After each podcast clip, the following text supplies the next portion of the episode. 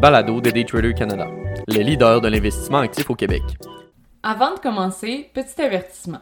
Le contenu de ce balado, les données financières et économiques, incluant les codes boursières ainsi que toute analyse et interprétation de celles-ci, sont fournis à titre d'information seulement.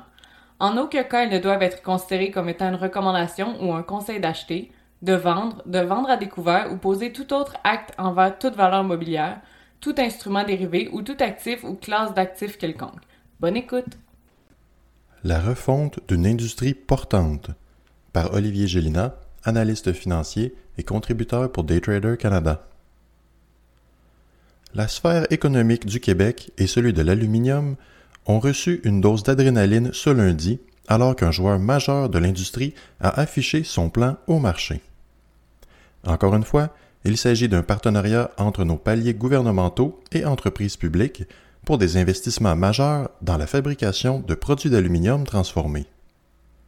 Comme le recyclage, l'aluminium vert et la réduction des émissions ont tous de la popularité ces jours-ci, ce projet était grandement attendu dans le milieu.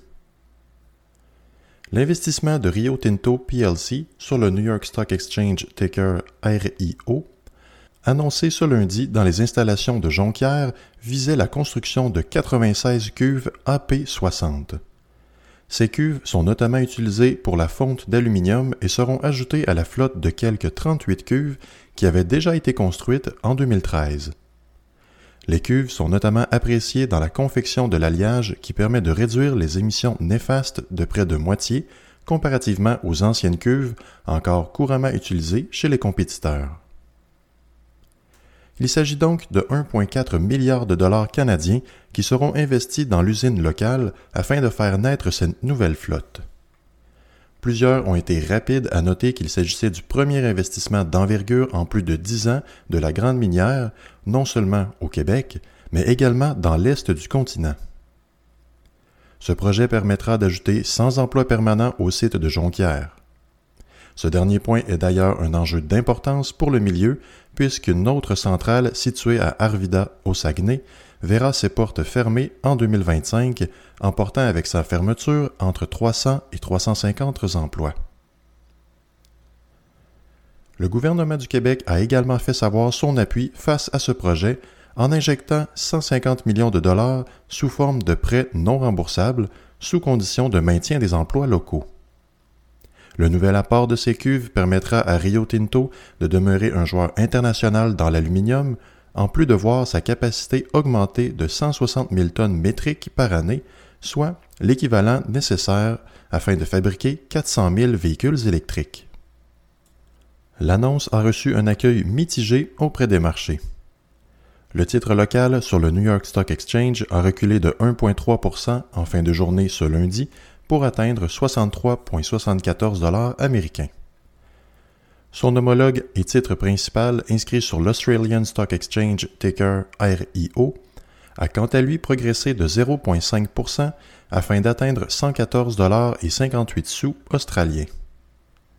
Rio Tinto est l'un des titres hautement regardés parmi les alumineries grâce à sa position proéminente sur le marché mondial en plus de son dividende semi-annuel plutôt généreux.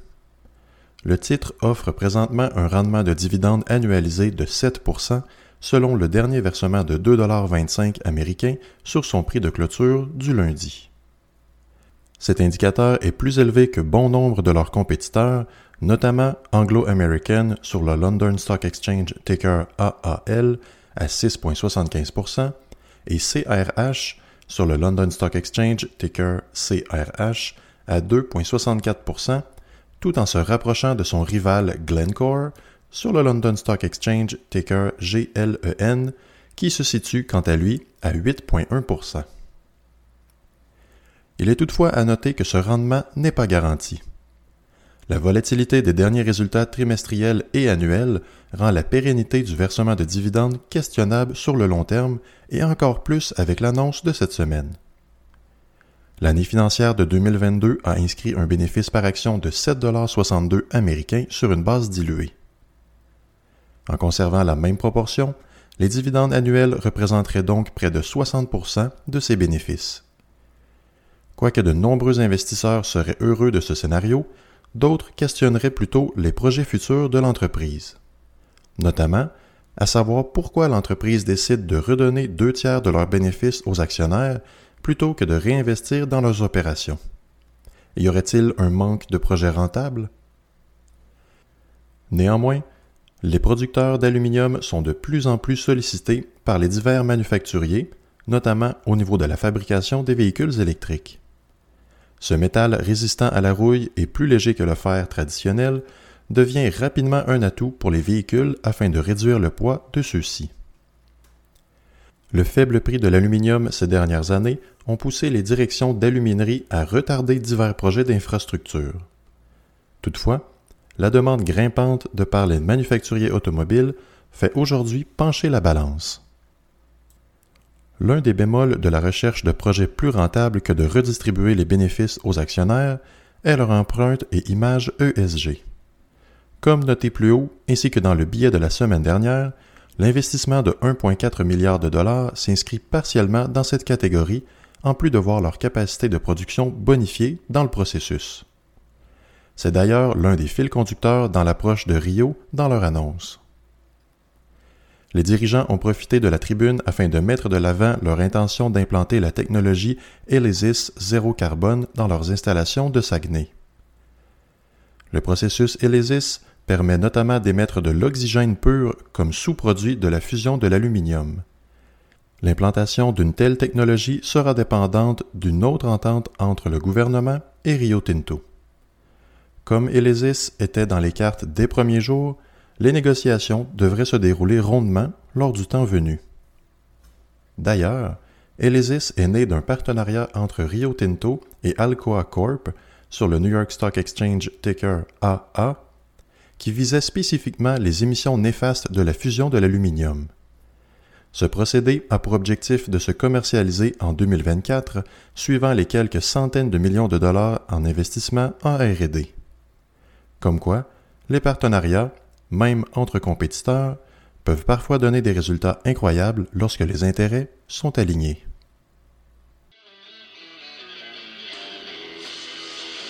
C'était le balado de Daytrader Canada. Pour plus d'informations sur nos programmes de formation et d'accompagnement, veuillez visiter daytradercanada.com.